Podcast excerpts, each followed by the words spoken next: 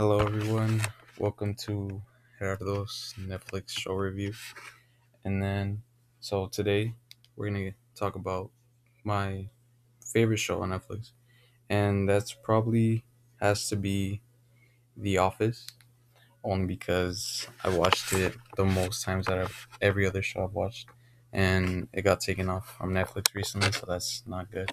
It's basically about an American workplace and then how things just can change and how it can actually turn more than just co-workers into family and build relations and all that. And yeah, it, I would recommend it, but it's no longer on Netflix. But yeah, it's probably one of my all-time favorite shows. And yeah. Thanks to everyone who listened, and be sure to come back next week to review another show.